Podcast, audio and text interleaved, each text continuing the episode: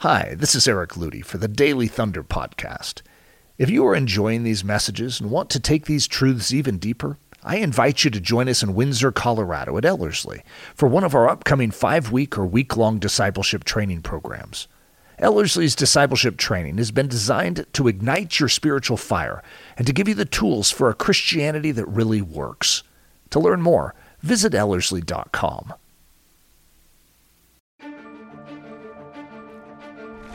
It's Daily Thunder, booming out the truth of Jesus Christ live every weekday morning from the Ellerslie campus in Windsor, Colorado. To learn more, visit Ellerslie.com. So, throughout this week, I'm going through a series called The Immovable Man. And we're going through five characteristics, qualities of what makes a man truly stout in his soul. This is something that is so critical for all of us, uh, especially as men. Uh, but I can only hazard a guess that any woman listening to this is like, yes and amen. Let's get these men back. You see, even though our culture is attempting to ravage the idea of masculinity and manhood and consider it incorrect, it is something that God designed as a lead instrument in changing the world. And so when manhood falters, the world falters. And so as a result, uh, it is imperative that men get their game on. When men rise up in strength, the world changes. And so as a result, eh, there's reasons why I get passionate about things like this. The subtitle of this series is Built to Stand When Others Sit. And it could have been Built to Speak When Others Are Silent. This is what's needed in all of us. And probably every one of us would raise our hand in here and say, Yep, I need that. I want that quality that, is, that enables a man to rise up even though I feel like shrinking. All of us in our natural man state are wimps and cowards. And I know there's some, there's some tough guys out there, but we really are when it comes to spiritual things. And we will kowtow to the pressures of the social systems of our day unless we have something in us that is different than the world. Because God wants to conform us to his image, not to this world. So the title for this one is Living Low. Uh, and I, I, don't know if that's an attractive title to many people, living low. I mean, living high on the hog is, is one of the terms. I don't know what uh, living low, uh, what the metaphor would be for it, but it's, you know, when you look at the description of humility in the Old Testament, it's like the bottom of a riverbed. And that, that's, that's where the water goes. The water goes to the lowest place. So, water in its very nature is humble. Isn't that an interesting thought? It always goes to the low, and that's where we want to be. There is something that God is doing inside of us via the Holy Spirit, and it wants to take us into the low place. So, whenever we walk into a room and there's a long banquet table and there's the seat of honor, and then there's the lowest seat at the table, which of course we don't have that set up in our culture living low would always go to the lowest seat. Or one of the best ways for me is say I walk into a room of a whole bunch of people, and there could be important people in the room, and there could be nobodies in the rooms, people that no one cares about. In fact, they probably wish that they weren't there. That when I walk into a room, I want to have eyes to see the low. I want to have eyes to see even those that are serving and waiting on tables. I want, to, I want eyes to see those that are overlooked because that's where God's eyes are going. And so God doesn't just gravitate towards the one who can pat him on the back and give him some uh, step up. He's going to go to the one who can't give back to him. And so this is a quality of masculinity. So throughout this week, we've been going through the five characteristics of strength that make up the immovable man. And it's been a good week. I, I've enjoyed these themes. So here's number four he must be humble. A godly man it is imperative, it is unquestioning that he will be humble. There's no possibility that a godly man can be proud. Pride and godliness are like oil and water, they repel one another. To even enter into the kingdom of heaven, it takes humility. Pride is, for whatever reason, catered to, even in the body of Christ today. We have leaders that will stand on stages with such arrogance, such pompousness that you, you, sort of wonder sometimes if God is going to strike them down because it's like that does not belong in the kingdom of heaven. The kingdom of heaven is built on the infrastructure of humility. So, one of uh, the things I, I, always like to, to ponder is uh, what the language of heaven is. It's not because I'm passionate about it. It's because I have a, an ulterior motive in bringing it up, you know, because there is a debate about it. You know, is it going to be Hebrew? Is it going to be Koine Greek that you speak in heaven? Is it going to be English? People argue all three of those. And I, I'm convinced that I know what it is it's humility. The language of heaven is humility. Everything God does expresses humility. Just think about how he came to this earth. Just think about how he died the death he died. Everything about it is shockingly humble. He's God Almighty. He, he inhabits all things. He is the most deserving of all to receive praise and honor and glory, and yet he is going to announce himself to shepherds that he has arrived? Shepherds, that's the lowest of the low in the Hebrew culture. He is going to be born in a uh, in, uh, we, whether it was a stable, it actually doesn't use the term stable in Scripture, but let's say laid, because we know he was laid in a feeding trough, a manger. So we're assuming it was probably a stable that he was born in, right? In the town of Bethlehem, this little diddly squat dot, uh, maybe not even a dot on the map, it's so small.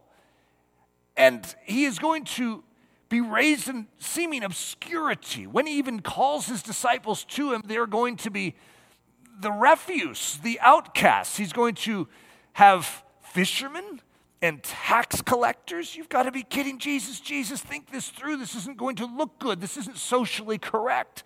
And when he dies the death he dies, he dies at appearing to be a criminal, hanging naked on a cross, a symbol of execution. What? He came and he functioned in humility and demonstrated how a man ought to live. What we are seeing in the life of Jesus is everything God desires to have seen in and through our lives as well. That's a shocker, isn't it? So, James 4 6, God resists the proud, but gives grace to the humble. God's entire system is built to push back the proud. He can't bless the proud, He can't prosper the proud, in the kingdom of heaven, he can only prosper the humble. He gives grace to the humble, and grace is what you want. Believe me, you study the New Testament. Grace is that enabling power of God, that work of God on our behalf. That's what we need to be mighty men. We need God and His grace. We need God laboring on our behalf to produce something out of these lives that is far beyond what we could produce in them. Philippians 2 5 through 8. Of course, familiar scripture, but worth repeating in a context like this. Let this mind be in you, which was also in Christ Jesus, who, being in the form of God, did not consider it robbery to be equal with God, but made himself of no reputation, taking the form of a bondservant and coming in the likeness of men. And being found in appearance as a man, he humbled himself and became obedient to the point of death, even the death of the cross. That is a startling thought. And yet we've heard it so many times that we oftentimes fail to see the power and the significance of it. That this is the pattern of the man. That's right. It's the pattern. You could say capital M man and you'd be right. However, the lowercase man is patterned after the capital M man. And this is the pattern for us, guys. That we are willing to forsake all reputation if necessary and to humble ourselves and become obedient even to death. And guess what? Even a shameful death on the cross, hanging naked. If, if God asks us for this, our answer is yes. Even though this counters everything in us as proud men. I can't do that. Jesus had his beard ripped out. There was nothing more shameful than to have your beard ripped out. Or maybe when you were spat upon spat in your face. Those two things. He was, had his beard ripped out and he was spat in the, in the face. It pressed a mocking crown of thorns upon his head. He was scourged. Everything that could happen to this guy. But how about stripped naked and then hung there like a criminal? And he is going to do this, why?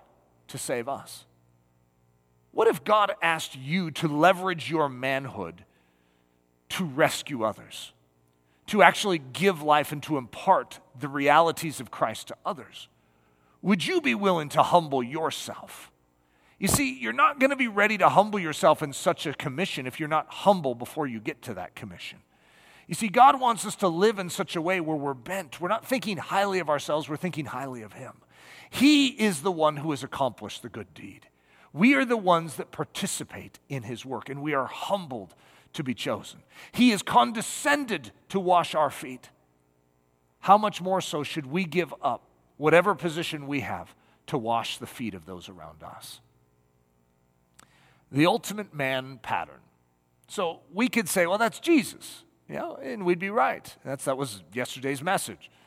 But I'm going to give a different man pattern. That is uh, Jesus, the Holy Spirit. The Holy Spirit, which is going to animate Jesus, which is going to express Jesus, which is going to convince all of us and convict all of us of the priority of Jesus in our lives. The way that he lives is such an incredible pattern because he is going to move inside of us and he is going to live out this life in us. But how does he live? What is the revelation of the Holy Spirit? The Holy Spirit, the nature of the Holy Spirit's operation, this is what's up on the screen, to work silently. You see, he's like wind. And wind isn't necessarily visible, right? And so it's a hidden type of work, which is a second statement, to remain hidden. And so, but you see the effects of it. And this is the way that the Holy Spirit has chosen to work. This is the way he functions. He's actually functioning in humility. He's to take the lowest seat at the table of the Godhead. Isn't that a funny thought? There's, there's three persons in the Trinity the Father, the Son, and the Holy Spirit. And the Holy Spirit is willing to take the lowest seat. That, but in the kingdom of heaven, that doesn't mean it's a bad thing. He's modeling something for us. He's becoming a servant of the Godhead. The reason you know Jesus is because the Holy Spirit has revealed him to you. He doesn't talk about himself, he talks about Jesus. And you know what Jesus is about? Jesus is about revealing the Father. When you've seen him, you've seen the Father. And so all of them are serving one another. And the, and the, Father is willing to have Jesus' name be exalted. Why? So that he would be seen. Every one of them is working together to reveal the glory of God and to rescue us. And the fourth quality of the Holy Spirit is, and as a result, he is often overlooked and often underappreciated. And we have entire churches that try and write this and oftentimes go too far in trying to make the focus the Holy Spirit. But the focus of the Holy Spirit is Jesus Christ. When the Holy Spirit is functioning in a body, the body is seeing Jesus. And as a result, when the Holy Spirit is functioning in our body as individuals, what are people seeing in our life? They're seeing Jesus. They're not seeing us, they're seeing Jesus. We become hidden. We're willing to work silently. We're wor- willing to work in, in such a way where we don't get applause, but Jesus gets applause. This is critical to the development of a man. So, all this week, we've been talking about the idea of cement to concrete. Cement, a bag of cement, has all the ingredients that are necessary for a strong foundation. However, it's missing something one key thing from the outside. We know that is water. But when that is added in, that, that input from the outside, it becomes firm. So this week we're talking about that which needs to be added to this thing known as masculinity here in this generation, all of us as men. There is something that needs to come in from the outside. and That's these five qualities. Something needs to change inside of us. There are certain things that need to be altered, and that's where this list is coming from. He must be a second, he must be a first sufferer, he must be utterly dependent, and he must be humble. So we have one more, and that's going to be tomorrow's message. But let me just pray as we're closing that this would be cultivated within us. We wouldn't just hear these things, but that we would respond to them. Father, I ask that you would take us low and that we would agree with that lowness, that we wouldn't fight it, but that we would be willing to walk in humility if there's a point of pride in our life or arrogance, anything where we are self justifying, self defensive, we are coming to our own rescue instead of allowing you to rescue us. Lord, I pray that you would touch that area and that we would make it right. Lord, I pray that humility would be the defining quality to us as men. Lord, we need strong masculinity back, and I pray that you would start right here with us as individuals. Do something powerful in this generation raise up men of God. We ask this in the name of Jesus. Amen. Daily Thunder is a listener supported production of Ellerslie Discipleship Training. At Ellerslie, we are laboring to rouse the Church of Jesus Christ out of its lethargy and build brave hearted Christians for such a time as this. Daily Thunder episodes are released every day, Monday through Friday, from our campus in Windsor, Colorado. And our weekly sermon is delivered live at 9 a.m. on Sunday mornings with a delayed live stream available at noon Mountain Time. Go to ellerslie.com forward slash daily to get all the details. Thanks for listening.